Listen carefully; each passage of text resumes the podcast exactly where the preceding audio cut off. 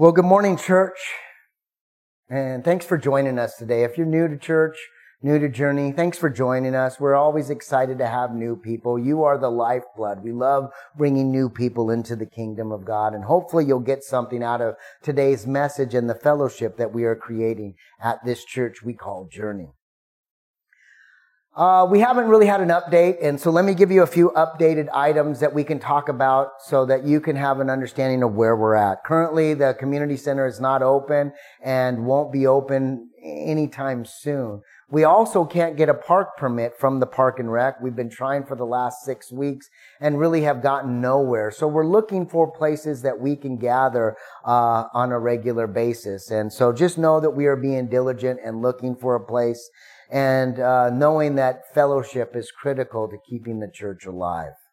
One of the things that you can do is come to uh, the uh, August 30th baptism. We'll do some fellowship. Bring your own stuff, and we'll just come together and celebrate and, and be in fellowship on that day. And every month we'll try and find something to do until we can get back to normal. More importantly, though, you should be in a community group. They're critical, they're impactful, and they will change the way that you uh, grow in your faith with God. I promise you, they will. And so, hopefully, if you don't, uh, if you missed out this time, join one. It's a really small uh, um, commitment, and I promise you, you'll get a lot out of it. The another way that you can do it is if you're inviting five people, invite them to your house or your backyard or watch the service together and create your own community and watch God use that to grow you as well. Another thing we should talk about is financial uh, items. We are weathering through the storm. Summer has been a little bit light financially, but we continue to follow through on our commitments. Uh, we're paying the staff, we're paying our missionaries, we're paying the bills, and we're also giving money to ministries that are in need because that's one of the solutions to life in the kingdom of God is constantly giving, even when we might have a little less than normal. So let me give you some things that we've given to the last four or five months. In May, we gave to the Gabriel's house, which is a, a, place that takes care of women and children. And we're a part of that. And so we gave to help them cover their bills in May. And in June, we gave to some churches in Mexico because they had a need. The churches were struggling because the people in their congregations weren't working because of the COVID virus. And so they had a huge need for just basic necessities of food. And so we gave a generous gift on behalf of you guys. In July, we're helping build a church in Slovakia. My friend Noah and Jeremy's friend Noah, where we've sent missionaries over, is trying to build a church in his backyard like the way Journey started. And so he needed some help. And so we sent some money to help him build the new church setup in his backyard. And in August, we'll be looking to do the same thing. Giving is always a great solution for the kingdom of God. The other thing that's always exciting and one of the things I'm most uh, blessed by is over the last few months that we've been in this pandemic, people in Journey have given and we've been able to give tens of thousands of dollars in benevolence funds to families in this community. It's been so awesome to see one hand feed the other hand of God. And, and it really has warmed my heart, my family's heart, and many people in this community because of the benevolence giving. And so that's so exciting and it's really a blessing. So when you give, just realize we are also giving to other people. We aren't holding it. We're using it to grow the kingdom of God because we are on a mission to love the world one person at a time. Pandemic or no pandemic, we are going to be a giving church. So thank you for all that giving. And I challenge you, just keep praying for us, pray for the church and get a part of that prayer challenge thing. And I promise you, once we are praying together, we will see God move powerfully.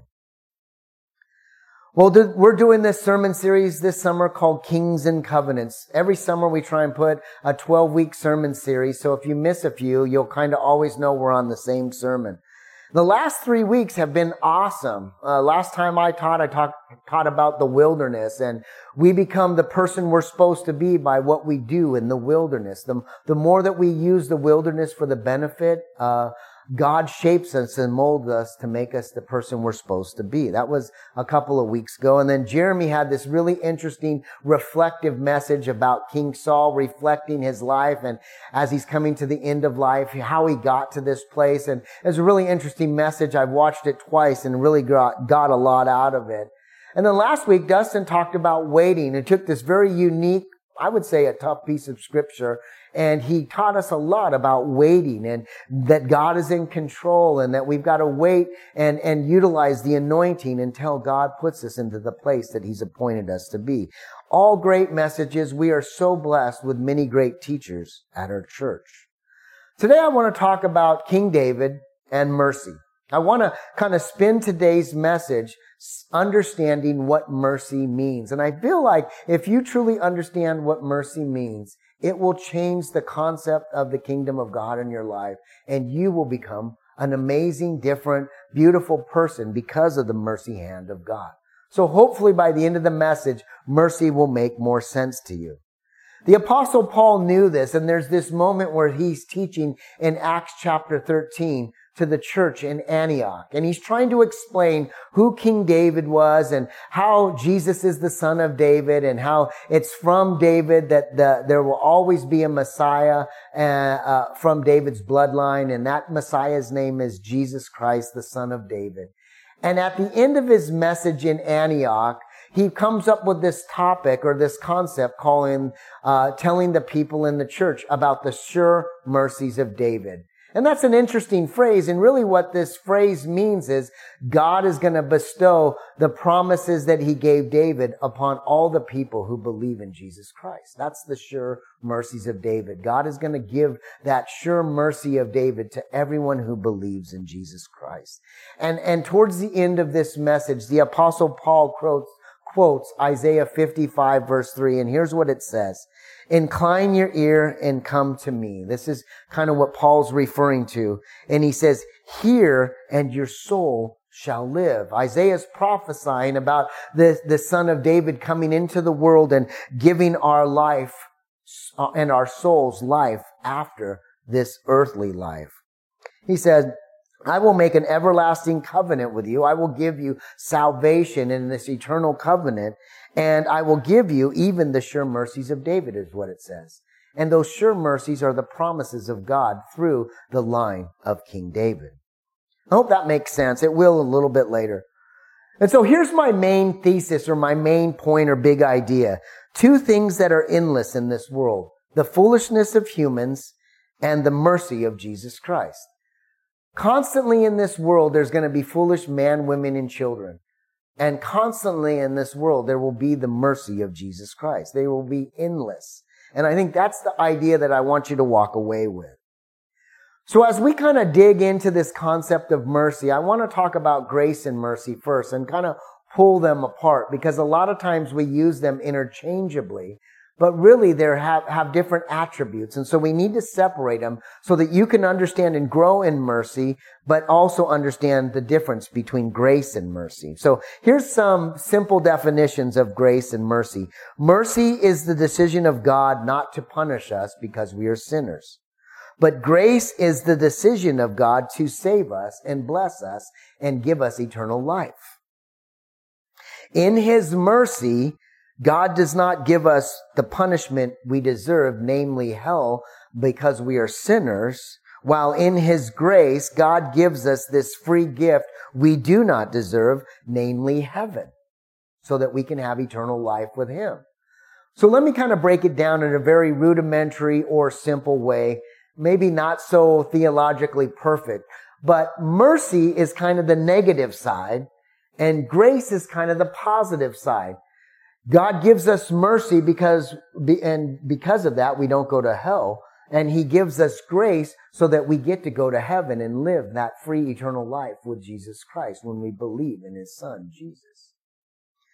Mercy is kind of the negative side and grace is the positive side. And hopefully that kind of helps you understand. Either way, you need to know this. God gives grace and mercy to the unworthy. And oh, are we unworthy and we desperately need His grace and mercy. So now that you have a definition, let's kind of dig into what the apostle Paul was writing in Acts 13 and something that we're going to talk about in 2 Samuel chapter 9. If you get a chance to open up your Bible, we'll get to there in just a second. Paul is talking about the sure mercies of David or the promise of God, uh, that his kingdom will be merciful. Jesus comes into this world and gives mercy to all who believe and even mercy to the unbelievers. Paul's message was about this unfailing love that God has for his people. And it's always, when it's unfailing, it's merciful. I don't know if you realize this, but all through the Old Testament, one of the ways that God dealt with Israel was by the way of mercy. His mercy hand, they call it.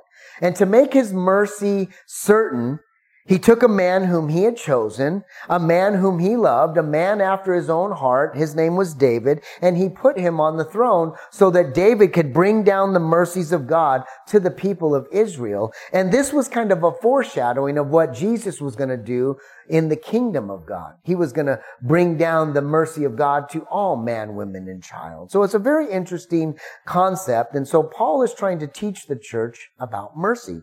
And it's important that we understand that. So God generously gave David mercy, and because of that, David grew into a man after God's own heart.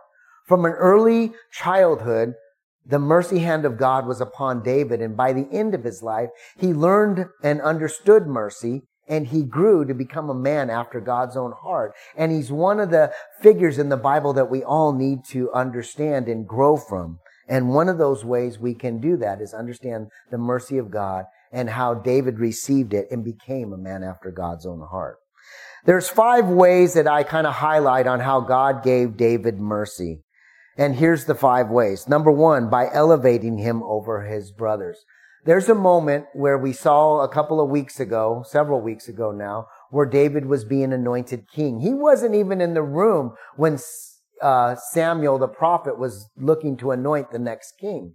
They had to go outside and bring him in and anoint him, and they elevated him, being the youngest, over his brothers. That was the mercy hand of God.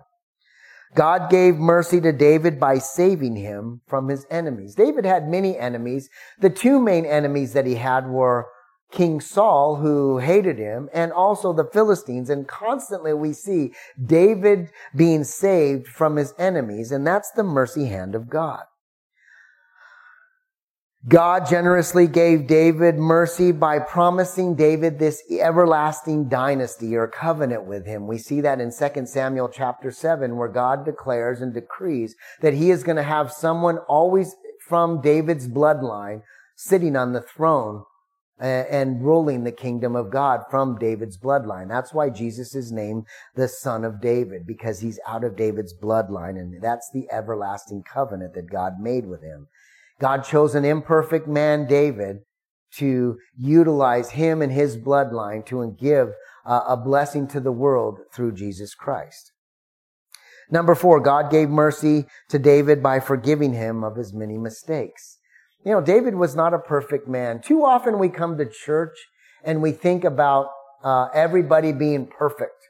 Oh, he's perfect. She's perfect. Look how well they dress and what kind of car they have. And you need to realize all of us at church are imperfect and have huge problems. We're, we all struggle and have our own sin and our own issue. And too often we come in and we judge and think everybody's better than my, than me and I'm the only sinner in the room. And that's just not true. And God gives us mercy like he gave David. David was an adulterer. David was a murderer. David had pride. And I think David was a terrible parent, if you ask me. But God still forgave him as he's forgiving us. He, he, he loves to forgive us and, and give us mercy so that we can grow. And here's number five. God gave, God gave David mercy by blessing his family after his death. And that's really cool to me. I love this one. There's a moment in, I think, 1 Kings 5 where King Solomon, David's son, is saying, thank you, Lord, for continuing to give me mercy because of who my father was to you. I hope that happens to me that one day God will continue to give mercy to my family because of who I was to him. That's just a really awesome way. So God gave David a lot of mercy and David grew because of that mercy. David was given mercy, so then David was challenged or char, uh, one of David's charges was to give mercy to other people. And if you know the story of David, you will, you will see multiple places where David gave mercy throughout his life.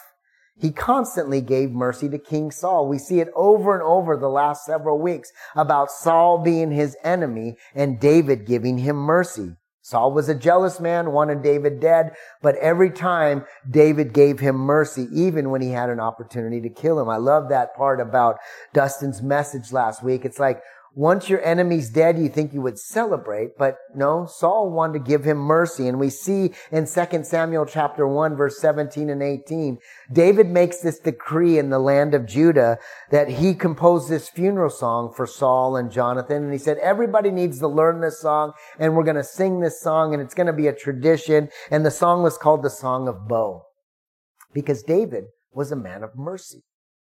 And today we're going to open up to our Bible in uh, 2 Samuel chapter 9. We're going to read these 13 verses and it will help us understand mercy. So if you'll open up your Bible or your app, let's dig in and, and, and read and then pray and ask God to speak. Here's what it says. One day David asked, is anyone in Saul's family still alive? Anyone who I can show kindness for Jonathan's sake? Let's stop there and pray.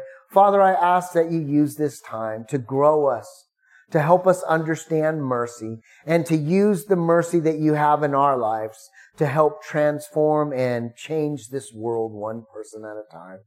Lord, give us great discernment and understanding. Help us receive your mercy and give it away as King David did. We love you. We praise you and we thank you, Lord. We thank you for who you are. In Jesus' name, amen Amen and amen.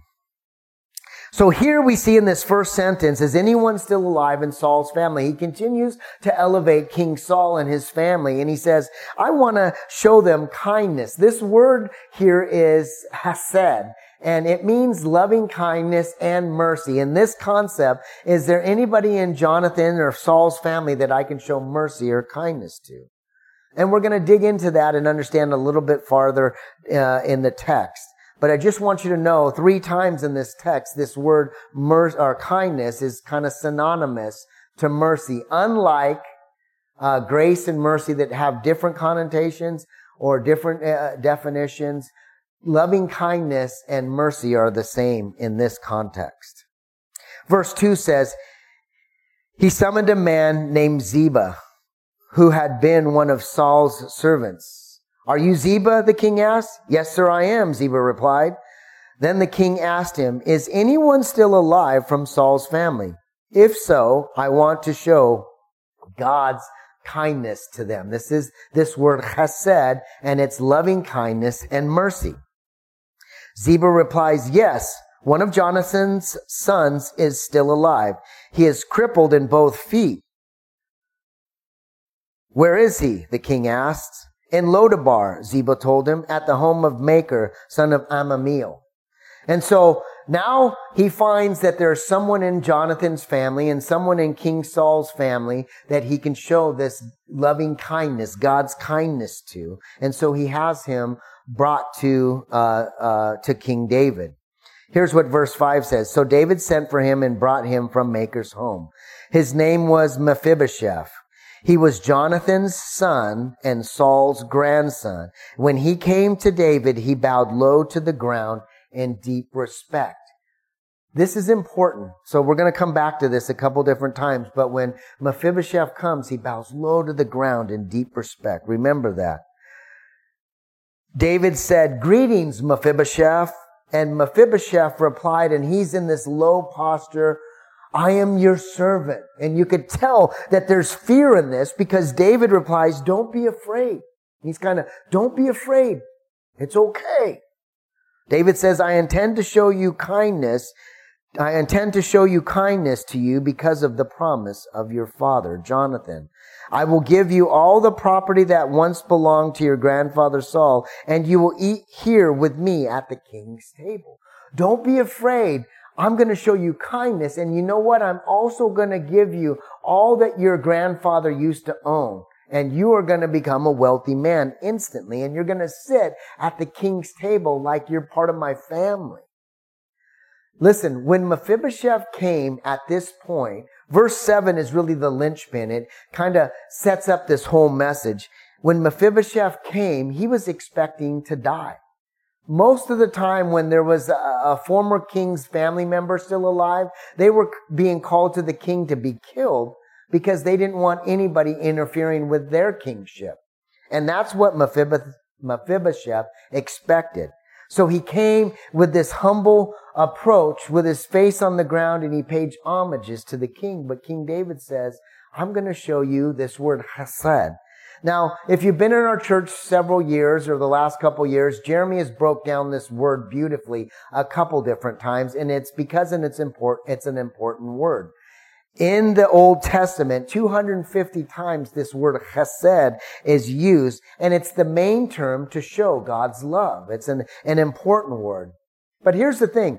To just translate this word chesed simply to be in love doesn't adequately convey the rich and depth, the richness and the depthness of God's love. God's love far surpasses human love.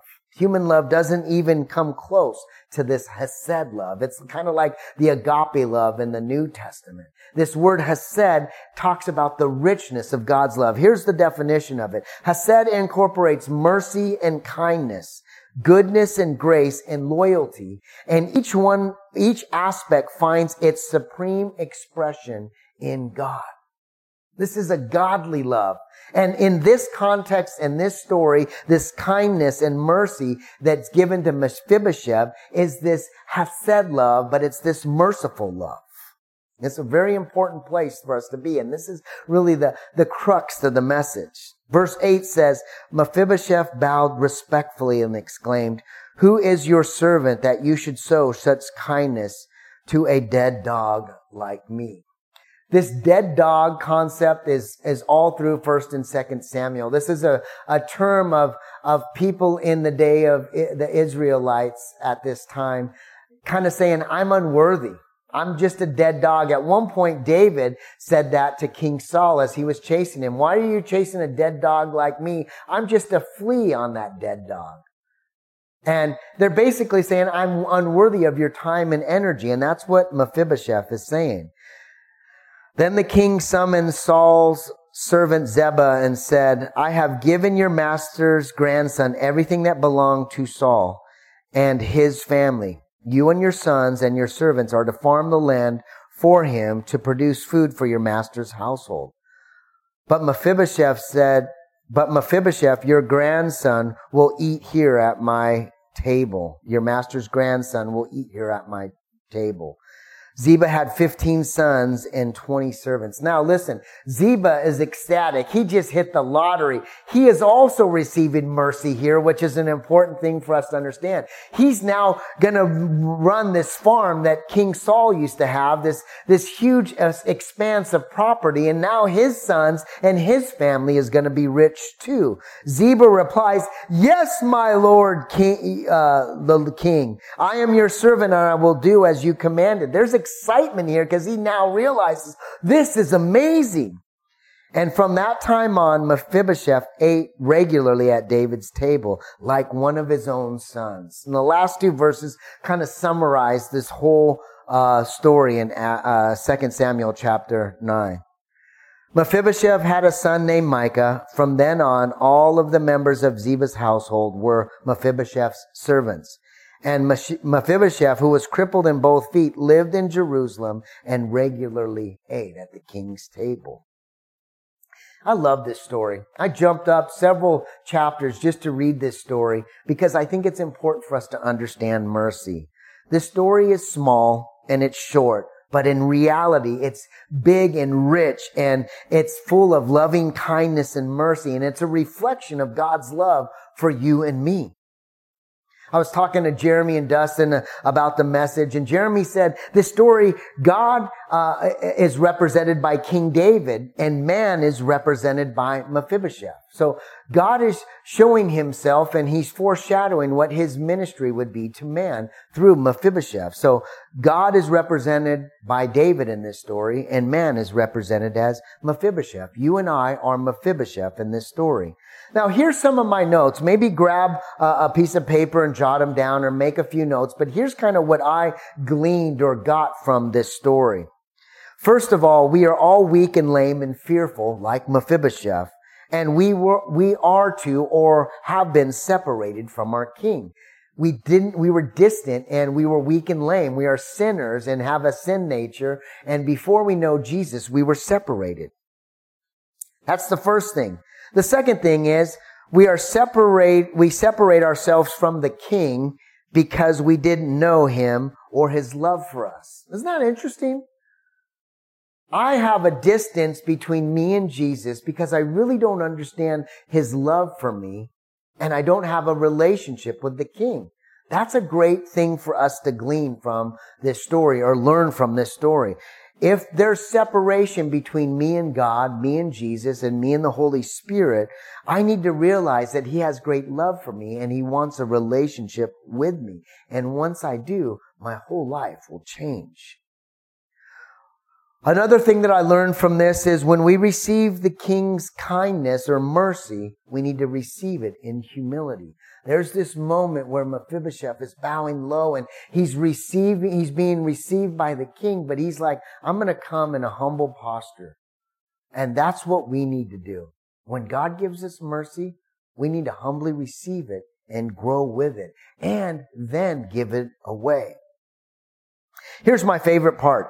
The king returns to us more than what we lost when we have a relationship with him. The king finally meets Mephibosheth and he returns back all of the riches from King Saul to him and he now becomes a wealthy man. In our relationship with King Jesus, when we get to know him and we have a relationship with him, he gives us back more than we can ever imagine. 10, 30, 100 fold. And that is my experience. You need to realize the experience of God is you know Him and you get to understand Him and realize His love and mercy for you. And when you have that rich, beautiful, deep relationship, this Hesed love type of relationship with Him, He will return back to you all and more than you've ever had. That's been my experience. I used to have a home and make a lot more money than I do today, but God has given me so much more than I've ever had. And it's not about money. It's about how He wants to bless me and how He wants to make me whole. I love that part. The next thing I learned is He doesn't immediately take away our weakness and our lameness. He doesn't kind of wave His magic hand over us or pull a rabbit out of our hat to change all of our issues, all of our struggles, those thorns in the side of our life. But listen to this. He gives us favor and standing that overcomes the sting, the issues that we're struggling. He gives us favor and understanding that overcomes the sting, of life and changes the way we think about ourselves. Isn't that interesting? He doesn't in this story, David doesn't fix the lameness or the crippledness of Mephibosheth. He just gives him standing in favor. And, and, and that kind of takes away the sting of his crippledness and his lameness and his weakness and his brokenness. And it changes the way he thinks about himself. I promise you, five years after this, Mephibosheth's probably living the dream and living a life that he never expected because he's had a, a, a introspective change inside of his heart because of the mercy of David. Here's the last thing. No matter who you are and no matter what you've done, the King, King Jesus has unconditional love for you and endless mercy for you. His love and, and mercy is unconditional and endless. No matter what you've done or what struggle or issue you have, God's love is unconditional and His mercy is endless. I love that. In this simple little story, we learn about mercy. And if you really open up your heart, you will start to understand mercy in a very different way. This story shows us about our relationship with God. It kind of highlights how God and man are, are, are, working in this relationship. We are broken and we are weak, yet God has a place for us at his table. I love that. We see that in Psalm 23 at the end. Regardless of our flaws and our shortcoming, God has a place for you and me. His love and mercy has no ends. It's abounding forever and ever and ever and ever. God gives mercy to us so that we can grow. We see that in David. David had a, that mercy hand of God upon him and he grew to become a man after God's own heart. So we must also give mercy to others to help others grow. If you've received mercy from God, you need to give away mercy so that others will grow. You know, my favorite part, I mentioned this earlier, is when other people grow in the kingdom of God. That's why I'm in ministry. It's not about uh, having huge crowds and bringing people in the altar call and mass salvations and thousands of people cheering and celebrating. It's about one person having having that light go on and say, "I understand mercy." That's what it's all about. And I need to give away mercy to help others grow. Let me give you three points to walk away with. Number one, His mercy leads us to repentance. The address that you can find that is in Romans chapter 2 verse 4. His mercy leads us to repentance. When you realize that you're Mephibosheth in this story and you're, if you just humbly accept what he has, that mercy should lead you to repent and turn away from your sin and really let your salvation flourish by working at it and growing and giving up the things that are creating that separation from you and the king. His mercy leads us to repentance. The second one is is mercy triumphs over judgment. James chapter 2 verse 13 talks about this concept. Mercy triumph over judgment. Do you realize today our world is full of judgment? Everybody is waiting like a lion to pounce on anything said, positive or negative. They want to run with it or they want to tear people down because judgment is the number one thing that we're doing in this world. But mercy triumphs judgment. And we see that in James chapter 2, 13. Both of those have songs written about them and are key parts of those songs, those worship songs. But here's the last one, and probably this is the one that I really want to preach today. His mercy can bring the world together. The son of David, Jesus Christ, is a merciful king, just like David was to Mephibosheth. And he wants to bring the kingdom together. Right now, we are separated. Right now, we are full of judgment and anger and division, even if we're all Christians and we can't get together. And we need to look at mercy as the thing that will bring the world together. Listen to what the apostle Paul writes to the church in Philippi. If then there is any encouragement in Christ, if any consolation of love, if any fellowship with the Spirit, if any affection and mercy, Fill my joy by thinking the same way, by having the same love and sharing the same feeling, focusing on one goal. If there's any consolidation of love, if, if we're really encouraged by Christ, if we're really living in the Holy Spirit, if we have the affection and mercy of Jesus Christ in our life, we are filled with joy by thinking the same way by having the same love, sharing the same feeling, and being focused on one goal, which is giving away mercy. What would the world look like if from now until next year, for one year, every act that we did as Christians was mercy? How do you think the world would be impacted? This wave of mercy given to people who don't deserve it. Because in this world, there are many foolish people but in this world, Jesus' mercy is endless. What would it look like if we just gave away mercy for the world, eh, uh, for a year to the world? There would be this wave of mercy and people all over the world would start to know Jesus for who he really is. Just like as King David gave Mephibosheth mercy and how he changed his life, that would be, uh, we would see that throughout the world to millions and millions of people. But instead, we give judgment and division and frustration and anger and not mercy. God wants us to understand mercy. There's a woman, her name's Dana Arcuri, and she writes devotions and she's an author. And here's what she writes. Our job on earth isn't to criticize, reject, and judge. Our job on earth isn't to criticize, reject, or judge. Our purpose is to offer a helping hand compassion, and mercy as Jesus did. We are to do unto others as we hope others would do unto us. What happens if we started just giving mercy every day, waking up going, Lord, I'm going to be a merciful uh, uh, person like King David was to Mephibosheth. I'm going to give mercy constantly. Stop criticizing, stop rejecting, stop judging, but offering that helping hand, that compassion and giving mercy. Doing to others what we want done to us. That's what God wants. We need to grow in that mercy. A mother once approached Napoleon, that fearful leader, seeking a pardon from her, for her son. But no, Napoleon replied to her, Woman, your son has committed many crimes.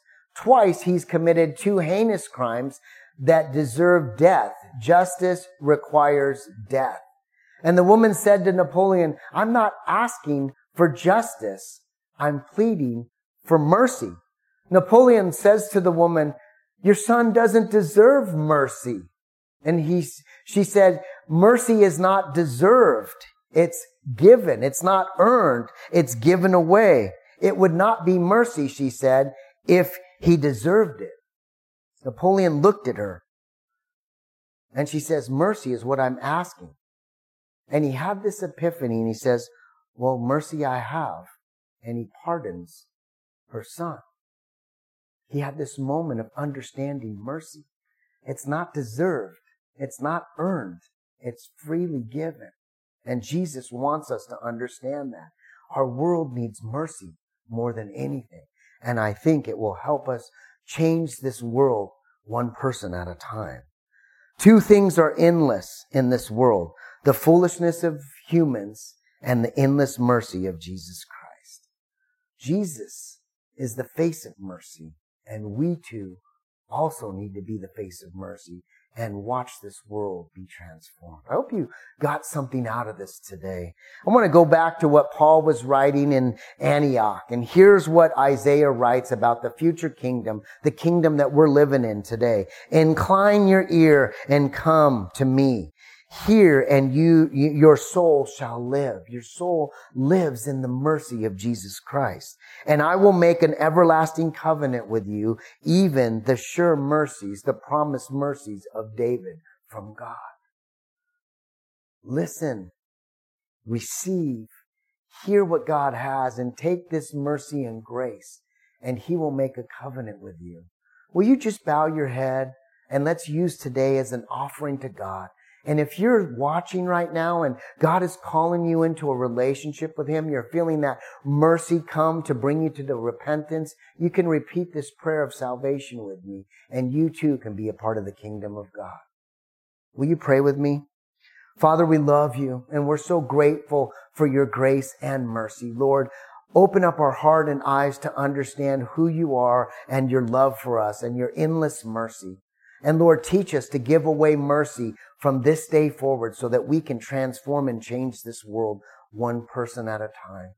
Lord, I know many are watching this and a, some, and a few people, someone special is hearing God's voice right now. And I ask if that's you today, will you just receive Jesus by saying this prayer? All you have to do is repeat after me with your mouth and your heart ready to receive God.